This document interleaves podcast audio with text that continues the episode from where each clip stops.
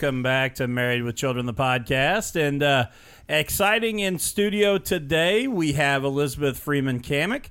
Um, and we're going to talk a, a variety of different things from the funeral industry and mortuary science to her role as a deputy deputy coroner, um, and a little bit of true crime stuff. Where I know that both of our passions uh, uh, kind of meet up a little Yeah. bit. Hello. So yeah, so welcome to the show, Elizabeth. you. We're excited to have you. Um, along with us, we have uh, my wife, as always, Callie. Hello. And Callie, we had some fun yesterday and got to go up to uh, Special Dogs and More Yeah. in Columbus and kind of invade their territory. And if you haven't been up there, go up and see our friends at Special Dogs and More. They've got a really cool mission um, that they train uh, special needs uh, individuals to go get uh, other jobs in the restaurant industry. And uh, it's great food. It's a lot of fun. And um, if if you go on a day that Rachel is there, you are sure to be entertained. Yes, yes, you are. It was good. It, it the food was good. The service was awesome. They were we had a great time. The the kids had fun, so it was good. All right, and before we come back to uh, talk to Elizabeth a little bit, let's thank our sponsors. We've all heard horror stories about insurance companies and insurance agents. Let me tell you about my family's agent, Tommy Taylor.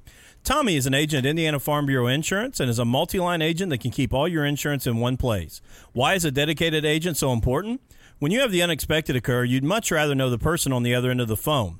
Contact info for Tommy 812 372 4483 at extension 2447 or look him up on Facebook at Tommy Taylor, Indiana Farm Bureau Insurance. Don't be another horror story. Stop knocking on wood and relying on a 1 800 number. Trust Tommy Taylor today. Miller's Termite and Pest Control is the only place you need to look for pest control. Don't get roped into contracts or high prices with the big companies. Reach out to someone who cares about you. They can handle any problem from termites, bed bugs, ants, spiders, etc. They also do lawn care. Where else can you keep the bugs out of your house and your yard looking sharp? Reach out to them today on Facebook at Miller's Termite and Pest Control. Email at pest underscore n underscore peace at yahoo.com or by phone at 812 767 5657. Looking for a new tattoo? Looking for a professional piercer to add to your body art? There's no reason to drive to Indy or Louisville. Just visit Beauty from Ashes Tattoo Parlor in Crothersville, Indiana.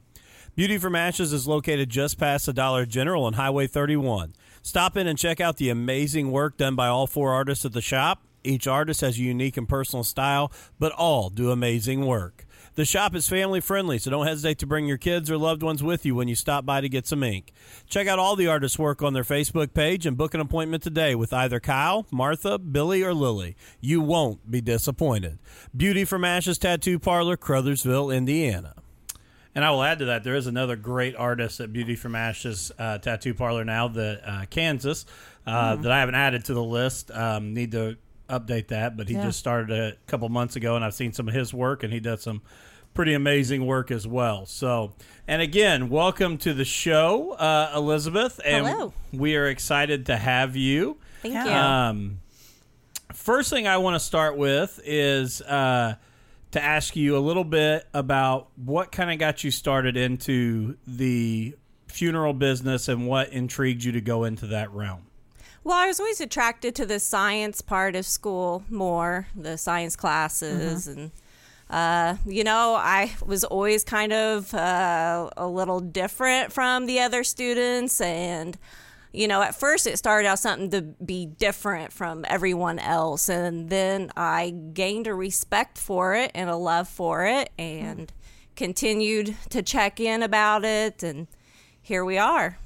Very cool. And it is, and I kind of said this before we got on the air. It's it's a multifaceted, you know, career Yes, path it is. because there's a lot that goes into it. And can you kind of tell us what all it entails? Well, it, it entails you're dealing with uh, deceased individuals, you're dealing with their families, and you're dealing with the in between of, you know, where they are and the plans the family wants and getting that taken care of. You know, you're really an event planner, so to speak, Right. except for Be- weddings, it's death. Well, I mean, because you are, I mean, and correct me if I'm wrong, you are pretty much responsible for like if someone passes away. I mean, do you go pick them up wherever? I mean, like at Yes. the hospital or wherever it is. Yes. you would pick them up. I mean, so then you are basically, I mean, taking care of them with the, you know, doing Sure. doing all of that kind of stuff that it entails from when the person dies. You know, like and you pick them up, and then obviously the funeral, the viewing, the funeral, Right. whatever they have there, and then like the cremation or the burial part of it, Yes. like that whole part. Correct. Our job is from when, you know, a family first contacts us Mm-hmm. and says that they need our services until the final disposition, whether that be burial, cremation, cremation, then burial. Right. There's a lot that you can do Right. in between or steps that have to be taken. Absolutely. And so not only you, you're you're exactly right. You've got you know the event planning, Mm-hmm. obviously the mortuary science portion, Yes. um, and then you know the grief counseling and everything. And, Yeah. and Yes. how do you go about that with a family that you know, especially you know those unexpected uh, situations? How do you go Right. about supporting them and and taking care of them? Yeah. A lot of times there's not a lot of support you can offer them. You know, the worst thing has happened Yeah. and you know, while we do have to do be grief counselors, you know, our job is more of let me help you guide you through this. Right.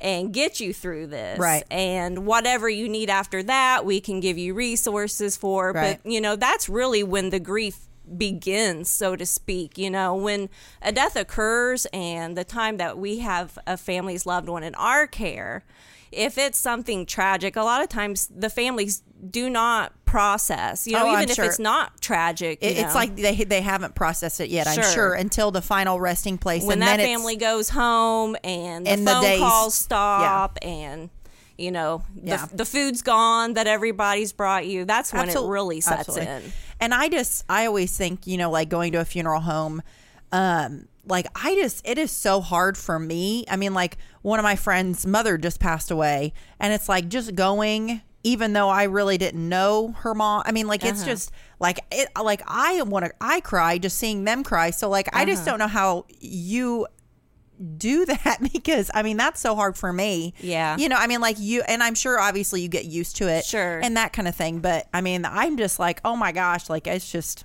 emotionally. I mean, it's strange you know it's hard to describe it you know you, you do try to disassociate yourself from a situation in your head psychologically sometimes you Right. know um children deaths were a lot easier to deal with before I had a child I can see because that. before I was like, well, I don't know what this love is. Right. You know, I don't understand this love. Right. All I can do is help you. Yeah. But now that I'm a parent, it's just like, oh, I couldn't imagine know. losing a child. Right. I, Yeah. I agree. I can understand that. So it's it's changing. It's ongoing. Mm-hmm. You know how you process with things yourself, and Yeah. And then is it is it difficult for you being in the same town that you grew up in because you you know a lot of those people you're working with? Yeah, but in a way, it's nice because it's like, oh, well, I know how this person should look. You Oh, know, yeah. Okay. I, I know Mrs. So and so never wore a lot of cosmetics, or, you know, I did remember she always had that bright lipstick on, or, Yeah, you know, so kinda you do know details like that. Uh-huh. And when you're working different hours, all Yeah. d- you know, all hours of the night, you know, I can be just as busy on a weekend as during the week. Yeah. If you're helping people you know, it makes it a lot easier to get out of bed at two o'clock in the morning. When Oh, it's like, yeah, oh, yeah. okay, you know, I know this family and I'm going to do what I can to help them out. Right. So are you um I mean like do you do like the makeup and the hair, I mean and all that kind of stuff? Yes, I do. I don't do all the hair, but I do some. Okay. I Uh-huh. just I like I didn't know if people come in or you, you know what I mean like Sometimes, yes. If they have a hairdresser that they use, then we try to use them. to work to kind of fix it the way that Right. they Uh huh. Okay. Yeah, That's kind of cool. Yeah. I, I and I don't want this to sound creepy or weird, but do you do you do you pay attention to those details to people a lot more now that you're doing this? because I do. Because like when you say that, I think that's really cool that you say that. But I started kind of going through my head of some of the people I work with or stuff, and part of it's just me and my personality. I don't. I couldn't tell you who wears bright lipstick or who And I wears. think part ba- of that's being a guy too. I- I'm sure. I, I mean, like I, you know, partially. But I, so so you do pay attention. you a do little bit pay more. attention and part of my schooling was learning facial features and Oh, really? how to measure you know if a part is missing how to kind of you know guide how this person looked and different measurements for different facial features Oh, and kinda so you know that kind of gets you to study it a little bit more Okay. And um, I think that it, on the other side too, when you talk about um, you know all that goes into what you have to do, when you look at the event, how how traditional are people still today? I mean, is it still a pretty traditional funeral service, or have have things changed since you've been involved? Things are changing. I started working for a funeral home when, let's see, it was 2001. And since then, you know, uh, churches aren't as strong. You know, Yeah. just in almost 20 years, church membership has probably declined a huge percentage. And I'm sure you probably see that just for the fact of, you know, like where, um, you know, like the funeral, I guess the actual funeral is taking place. Right. I mean, because a lot of times traditionally it's been maybe in a church, but it may not be as much now. Right. Yeah, Yeah. that's changed a lot. Cremation is a lot more popular than what it used to be. You know, and you would think in a small town that, you know, you'd be more traditional, but it's not it's not that way. Yeah. And I will ask you this: um, with when we talk about uh, the when we talk about the idea of cremation versus normal burial, um, what what is that percentage of the difference of people who choose traditional bur- burial versus cremation? Because personally, and my wife is totally disagrees Yeah, this is. with me. Um, I, I per- if you die first, I really don't know what I'm gonna do. well, I, I'm putting it on record right now, and I, I know. You should. I, I, I want to be cremated. I do not like the and as much as cremation freaks her out. Yeah. The idea of just laying in a box to me freaks me out. So and really to each their own. I- I That's, know, That's I know. the Yeah. thing about it. You Yeah. know, you can do what you want and she can do what she wants. yeah, it just it's so how is it almost is it balanced? Is it still way more traditional? Where where is it kind of at? There is more traditional. Cremation has really uh, been the popular choice these days, and it's growing in popularity. And before, a lot, some of your churches, not a lot, but some of your churches were against cremation. Uh, but now, present day, some of the churches are lifting their bans on cremation, and so that's opened the door for it to be more accepted. And uh, you know, cremation is is still a form of disposition. You know, you ashes to ashes, dust to dust. Yeah. You know, you're just accelerating the process. Which is what that's what I like. I, I just like I said, I and I don't know why. Yeah. Um, but it does. It bothers and me I more. and I yeah, I mean like and I know obviously and we've talked about it and I'm like I I get that like just obviously the thought of sitting in a box forever, I mean is like your body, I mean I know it's crazy, but I'm like I don't know, like going in a fire and burning and you being ashes to me is crazy. I mean like I don't Right. I, I don't know. I don't know. and then And you should make it known. You know, whatever you, you want to do, Right. tell someone. Yeah. I, yeah, I want you to put me in a coffee can and carry me around all the time. yeah, yeah. and uh, if you remarry, if I die early, I want to sit right in the middle of the bed at all times. Oh gosh. it's out of control. but you also started something several years ago, and I, I'm I guess I should ask beforehand if you're still doing it, but it was you know pet um, memorials and things. I is, am. Is that something that you're still involved with? I am still involved with that. You know, there's a need for it. People treat their, you know, their pets like family. Absolutely. And so I'm kind of the go between person for somebody losing a pet and getting the cremation or burial taken care of. Because we're in a rural area and a lot of people just want to bury their pet out on their farm. yeah. Oh yeah. And it, and it's I, I think that's nice too, just for the simple fact that you know I I can remember when I was a kid and I lost some pets, and you re- never really knew what the right way was to go about you know burying your pet or, Right. or, or kind of taking care of that. And I think that's a really cool thing to be able to to do because you're right. I mean, we've got a dog, and our dog is part of our family. I mean, Right. I, it would be uh, pretty traumatic if something happened to him. Yes, I've had all my dogs cremated and cats. Yeah. You know, I just figure one day they'll just all go with me whenever it's my time. That's Yeah. awesome. Yeah. Now, eh, to talk about your role as deputy coroner, how did you get involved in that part of it, and, and what all does that entail?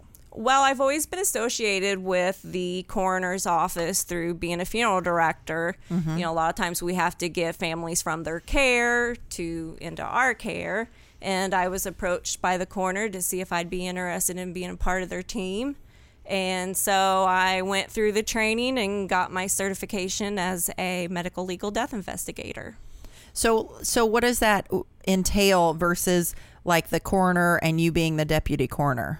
What is kind of the difference? Well, he's the chief and I'm the You're kind of the so like if Yeah. some so like if somebody uh, passes away, you know, or whatever, I guess like you are able to go and Yes. and say that you know they are legally dead or or whatever it may be. correct. Okay, so he just has other people, so he doesn't have to go to every single exactly in the county. It's by county, correct? Yes, it's county-wide, Right. and so there's a team of us that Okay. are trained to go out to different situations and can help him out. And Okay. And and I'm going to kind of connect this because I do know that you're a, a true crime fan as well, which is something I we're going to get into. Does that just accelerate the true crime in you? Because it does. My because you poor got some of that husband gets so tired of it all. He's an Yeah. engineer, and Okay. so we are completely different mindsets. And so I know he's always like, "Oh, it's Friday night, so 2020's on. Yeah. Saturday's yeah. Dateline. Yeah. yeah. Not another." Oh my, that's too funny because I like we do enjoy that kind of stuff for sure. Uh, Yeah, that's what I always joke that you know I I feel like I have to keep up with her because I'll come home like if I'm at the races on a Saturday night and come home late, you know, at midnight or one, and Dateline's on repeat. I feel like she's gotten an advantage on me that there may be a way, a plot to take take me out I haven't caught up with, but. But you know, so obviously you have some knowledge that even the you know the common person may not have, and how these investigations are supposed to be run the correct way and things like that. yes. Um, so let's let's di- dive into that just a little bit. What are some of your favorite, you know, whether it's true crime podcasts or documentary series or mm-hmm. things? What what are some things that have really caught your attention? Well, podcast wise, I really enjoy My Favorite Murders, my favorite. Uh, I've been listening to Crime Junkie, and she's from Indianapolis, Uh-huh. so Yes. that's really cool. right. And then there's one called Coroner Talk, and I've been listening to that lately. Oh, interesting. Did you get into because kind of the the big boom of uh, of podcasts and true crime was the original serial. Did you ever get into the original serial, You the know, Adnan Syed case? I have not listened to Serial yet. I have it on my list. I'd Yeah. like to, but you know, there's just continuously so many other things Yeah. to listen to. So, are there any others there that you? Because I, I'm a crime junkie person as well, and and actually, unfortunately, I reached out to her uh, through an email to try and get her to come on, but Uh-huh. she's working a deal right now and, and can't do any interviews. Um, but I love their show. Um, but are there any that that you've listened to that just kind of blow your mind on the cases and things like that? Well, you know, not really, because even though I'm in a rural area, there's crazy stuff that happens everywhere. Yeah. You know, you don't have to be in a big city. Yeah. And, you know, it's it's interesting. Did you have some? No, Oh. no, I'm just I'm processing it. I'm like I'm Wait. like I'm sure that it is crazy, and, And I'm know- sure she has story. You have stories that you could tell for you know like I don't know. And even just the families we serve, you Yeah. know, you, you meet very interesting people. Yeah. And, you know, we've had Hollywood producers and filmmakers whose families we've served. And Right. it's just interesting because their loved one has died and they want to be buried where their great grandparents have been buried. So Oh, even okay. though people have been removed from our area for so Right. long, you know, well, I guess that's true because I mean obviously, so I mean like usually they'll have the funeral. Uh, or the viewing, you know, whatever kind of process they go through is probably going to be close to where they're going to actually be buried for the Uh-huh. most part. So I mean, like, like you said, even if they've been gone for a while, they may, you know, well, they were originally from, you know, Mitchell or wherever, Right. to where they would they would contact you. So that's that's interesting. It is. So I'm sure you get to meet like a lot of people. You do. I mean, obviously, I know you probably know a lot of them too, Right. but you, you, I mean, getting to meet like their some of their families and members Yes. of their families and stuff. Right. And you're also, and I think this is an interesting thing, um, because I think stereotypically people wouldn't connect this, but I, I know that at the funeral home you've worked in, it's kind of been a tradition there of those those that have worked there, but you're very community involved as well. And when I say stereotypical, I think when people think of, you know, the morticians and you know the the idea of kind of being withdrawn and not involved, but you have been Right. very very involved and out in the community. Yes, I have been. And and why is that so important to you? That side of it as well. Well, I'm hoping that, you know, the more people I meet, you know, will choose our services. that Right. They know, you know, my name. And also it's it's nice to help out and you know, it's a lot easier to make a difference in your community than it is to worry about national or global issues. Oh, You know, yeah. If you want to make a difference, just start in your neighborhood. That's no. that is so so true. And, Yeah. And so much so so often people are at home worried about what's going on on the national news or on the global scale and they miss what the opportunities are right there in front of their face Sure. to make a difference. So and you know so obviously like I said the the, the funeral business multi-tiered because it is a business. You still have to run a business. It is. Um, wh- what part did you think was the most difficult in taking on the role? What what what did you have to really work with to be be proficient at? I'd say the funeral director side. I spent the majority of my career starting out uh, working on embalming Uh-huh. and not so much the funeral side of the business. I was in a larger city for a while, and so I was able to kind of stick to what I knew best and work on that. And uh, So do you own like do you have your I mean you have your own funeral home? yes, Is I mean like is um I mean is there multiple of you or is it just you? My brother is my business partner. Okay. He's also a funeral director. Okay. And then there is a couple that we are buying the funeral home with, Okay. and they're a part of it. Okay. I do, that's what I just didn't know obviously. I mean, you may have already known that, but I didn't know if if, you know, who all was involved. Yeah, my brother was a school teacher, Okay. and uh, he was getting tired of it and thinking he was a junior high teacher. Okay. And so I said, well, you know, come see what you think, and this Really? might be for you. And we had the opportunity available to purchase the funeral homes, and so it worked out. Awesome. Okay. And I, I you said earlier that your schedule is obviously crazy. You never know really when you're going to work. Knowing that you're also a wife and a mom and a, and a very dedicated mom, how do you try and plan that schedule? What what how do you try and control it the best you can? the best I can. It it varies. Yeah. You know, every week's different. Uh, luckily, my husband is more of the set schedule. And Mm-hmm. while he works a lot, we still ba- know when he's probably going to be home. And Yeah. other than that, a good support system. You know, people I can just throw my child to Yeah. last minute I'm if sure. I need to. Exactly, yeah. And uh, it, it can be tough sometimes, but it seems to always work out. And, you know, it's different because my family does not come first. And I hate to be that way. And I don't mean it the way it sounds, but Yeah. the families I'm serving are are who come first and you know Well, I mean, and obviously, uh, I mean, even if it's a a you know a death that is, I don't want to say like expected, but I mean it's, I mean, I don't know, you you know that it's kind of coming type of a thing. Uh, I mean, like More of a relief, you know, Yeah. someone's out of pain or something. yeah, something. I mean, like, but it's still, you know, it is it's a big thing for that family to do. So I mean, like, Right. obviously, if you they would call you up and you'd be like, "Sorry, I'll be there in like three hours." I mean, like, emotionally, like, I'm sure they're already, you know, in right you know panic like craziness. You know, I mean, like, so I mean, I I I get the fact of you saying, you know, your family has to almost come second, or you've got to, you know, do other things. Like you've Right. got to go to that family, Yes. you know, and and you know, do what they need you to. I guess.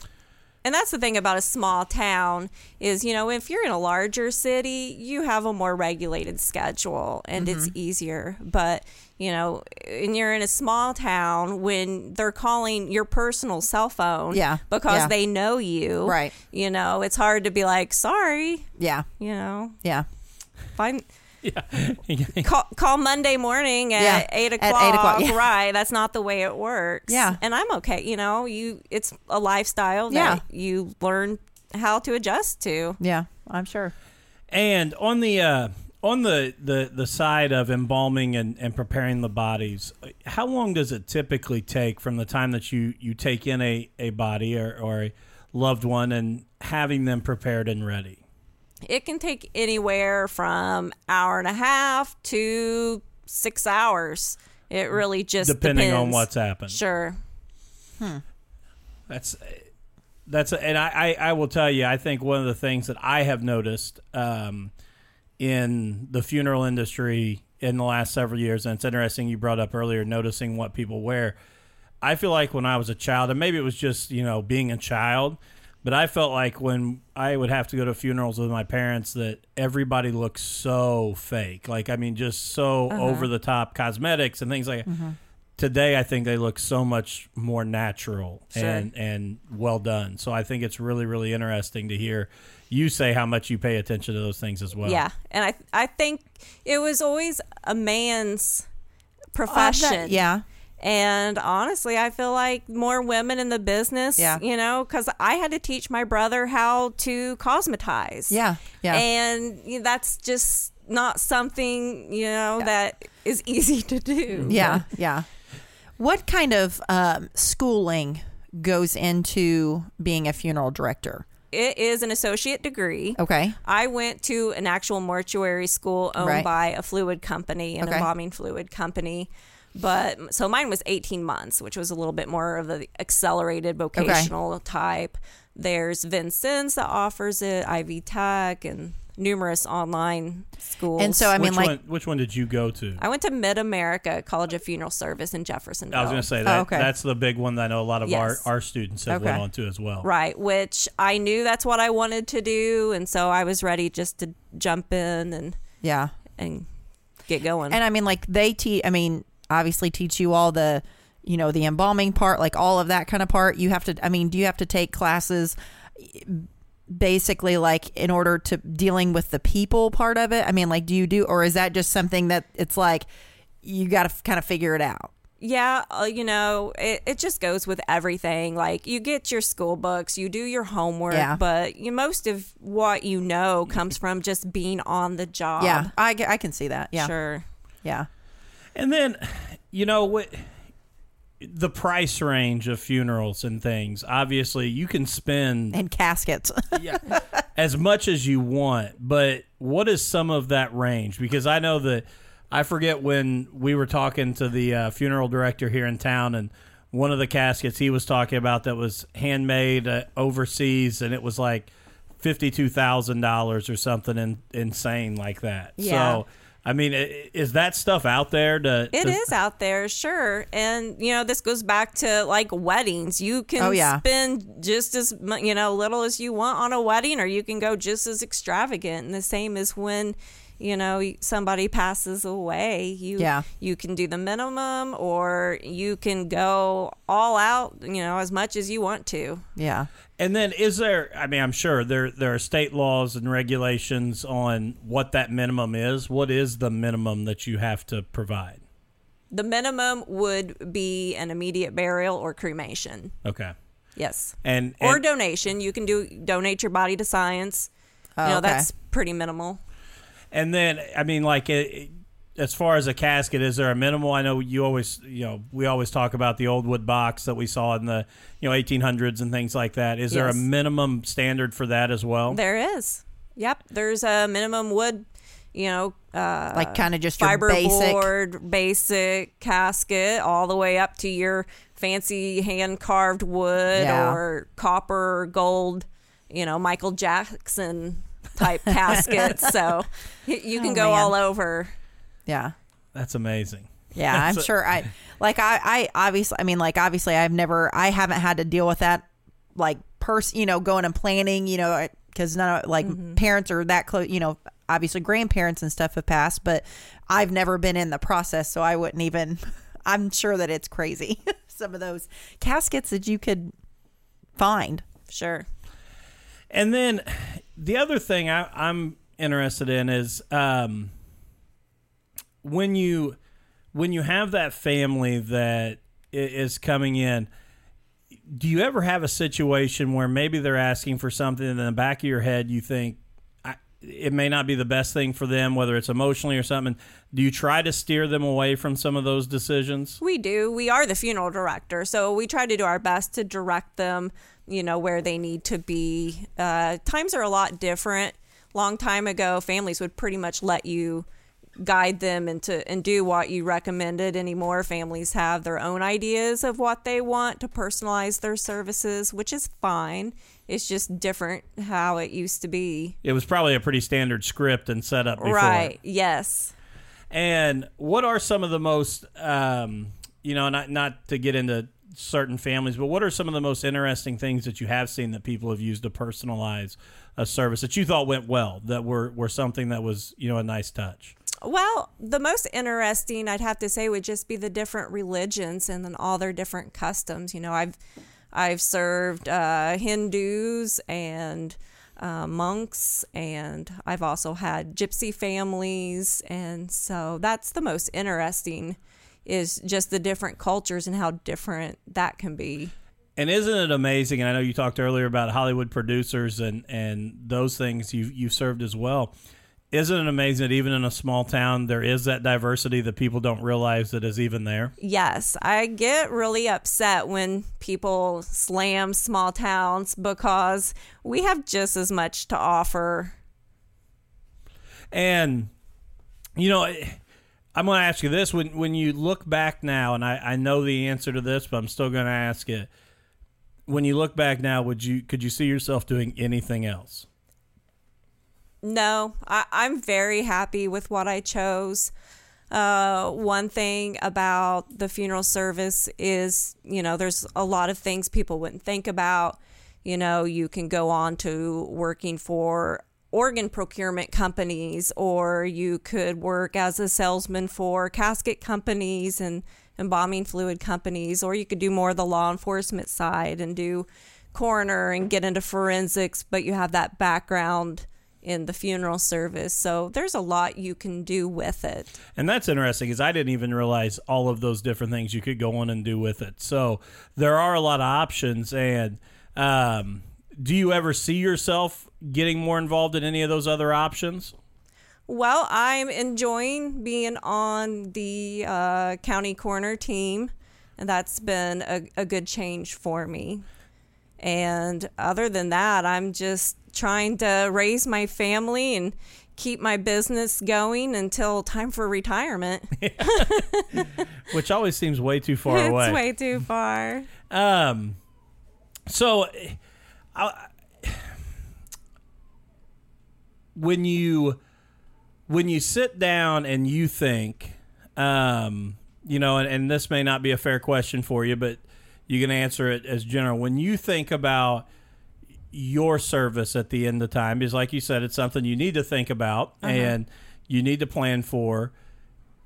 Do you see yourself wanting something very simple or something you know a little more in depth because of your knowledge with it? Or is it like you know i always used to joke that whenever you work at like a pizza place you come home and you never want to eat pizza because Right. you've made it all day so is it something where you're like i want to be i want something very simple and move on or is it something where you're like okay i know the ins and outs here i want to make this something pretty special Yeah, I feel like I'm in the middle of things. You know, I'm going. I've chose to go more the traditional way if something does happen to me. As soon as my child was born, we went out and bought burial spaces in case something was to happen, and we'd be prepared. And so, I think that's where I'm leaning towards, but nothing too extravagant. But I would like to have a traditional celebration. Yeah.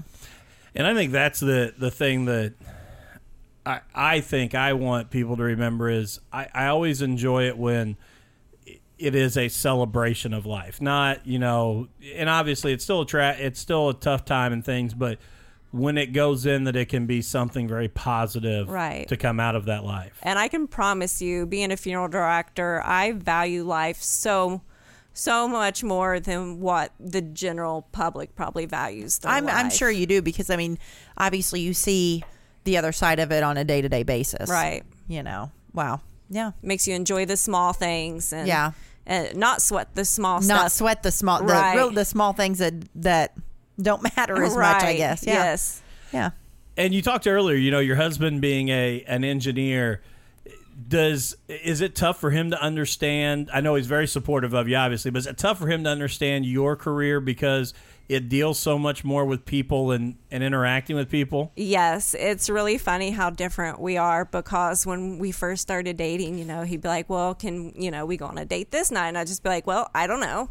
Yeah. you know, we'll just have to see what happens." Yeah. He probably Yeah. thought you weren't that interested because it's constantly Yeah. like, I don't know. And he's just a very regulated, scheduled person. Uh-huh. Like he goes to bed at, you know, when 10 o'clock comes, it's time to go to bed. And, you know, he's just a very routine person. And so I've kind of shaken his world Yeah. up. But Yeah. in the other side of it, he's kind of like scheduled my life a little bit Yeah. more. And Yeah, that's interesting. I'm Yes. sure that's true. Yeah. I, it's got to be because I know some of the engineers I know and I'm friends with. That that's exactly them Yeah. to a T. It's like, you know, this is exactly my day. I've got an hour and a half here. We can talk here. We can Uh-huh. do this, and it's so scripted Yeah. and, and regulated that Uh-huh. it, it is. So I was curious how that's kind of worked for you guys. yeah, he had to learn to deal with it for sure. But now he's. He, he's gold. Probably goes with the flow a lot more than he originally he did. Does. or like if we go out to eat somewhere, I'll be like, "Well, I got to go talk to every single person in this room," you know. And Yeah. he's just like, "I don't know any of these people, and I just want to go home." In my funny. role as a high school principal, that's how she feels a lot of times when we're when we're in uh, the the town that I, I'm principal in. Because if you try and go to Walmart, she can do all of her shopping, and I'll still be on the first aisle that we Yeah. started on, and Yeah. and she's done and trying to catch me back up because Yeah. I it, it is it's it's tough when you when you work in a people industry. You you have to have those relationships and connections. you do. Yeah. So, um, obviously, a lot of exciting things going on there for you. Um, let me ask you this to go back to the true crime stuff uh, directly. Why my favorite murderer? Why is that one connected with? You went up and actually watched their live show as I well. did So why is that one the one that's connected with you? the comedy, Yeah. the comedy part of it, and I like to laugh. I laugh a lot, and uh, you know they've got the true crime, the dark humor, and it's you know comedic.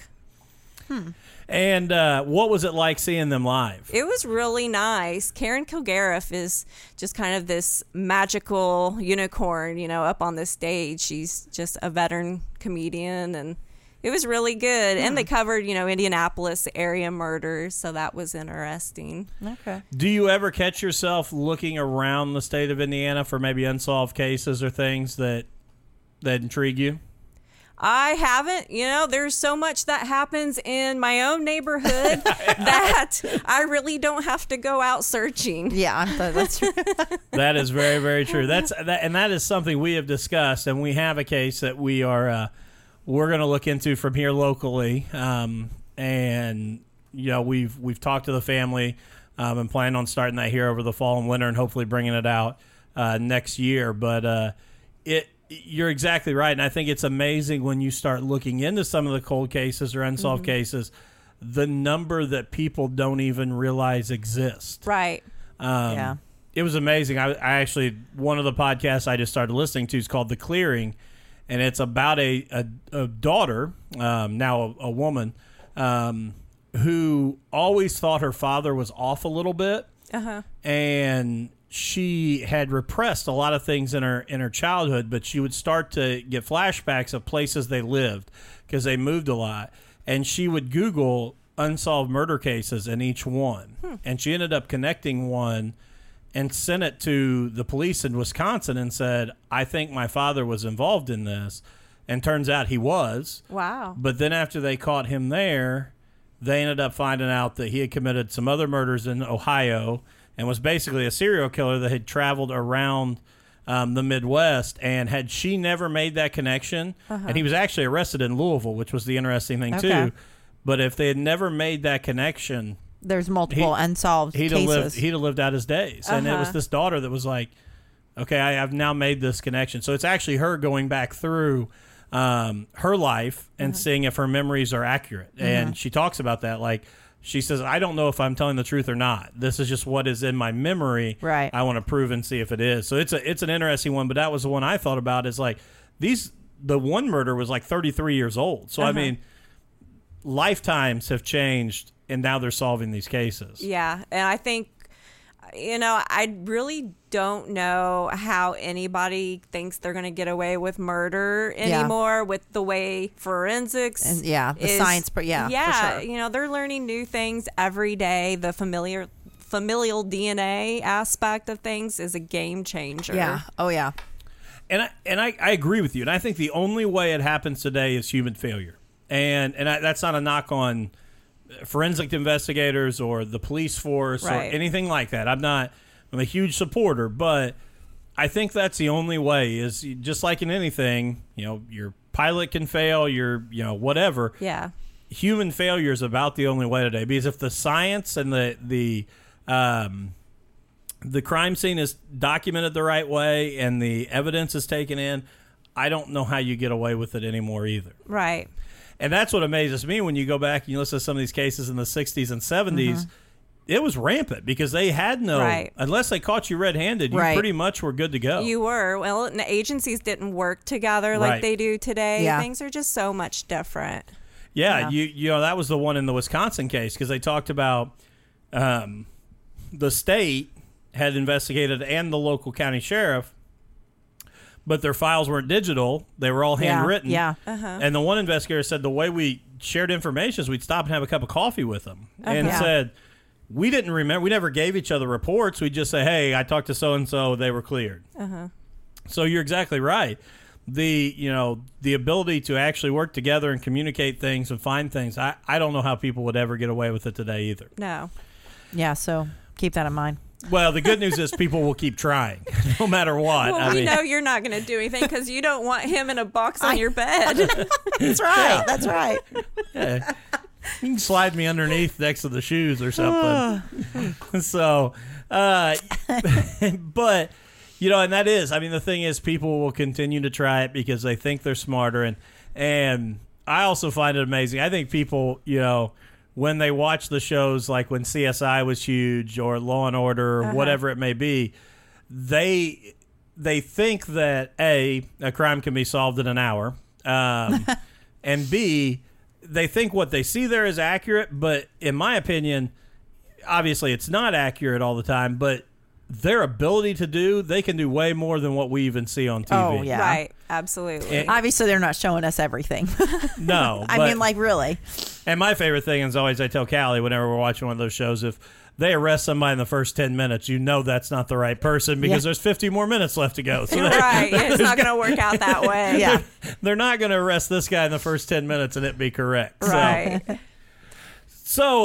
you know, with, with your business, with everything you're doing, um, obviously, I, I want to tell you, I think you're a, a huge community asset um, there in Mitchell, Indiana. And I, I don't make it back much, but I honestly do think that, you know, like every small town, um, Mitchell has its struggles. Um, Sure. But I think that there is a ton of caring people, and I see more going on in that small town than in a lot of places. And it's it's really cool to be from there, but now transplanted somewhere else, but be able to see all the things that people like you are working for down there. Well, thank you. You know, I was not planning on ever coming back to Mitchell, mm-hmm. and the opportunity presented itself. And so it's worked out very well for me. And I'm happy to be back serving people that I know and have Right. grown up knowing. And it's been nice. Yeah. Well, I mean, obviously, and I mean, like, I praise you for what you do because number one, there's no way that I could ever do that.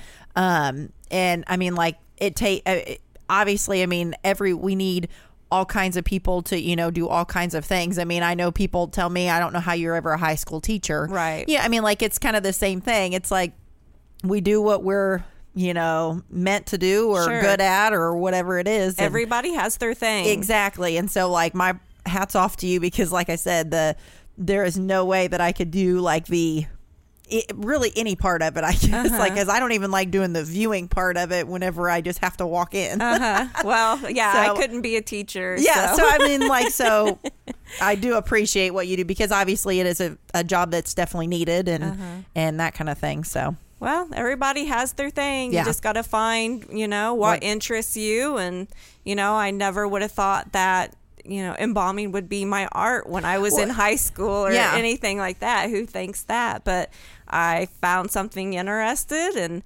I went for it Yeah. and it worked out. yeah, I mean, and not I mean like not be you know ashamed or or nervous I guess to do something like that. So no. A- And what else had you considered in high school?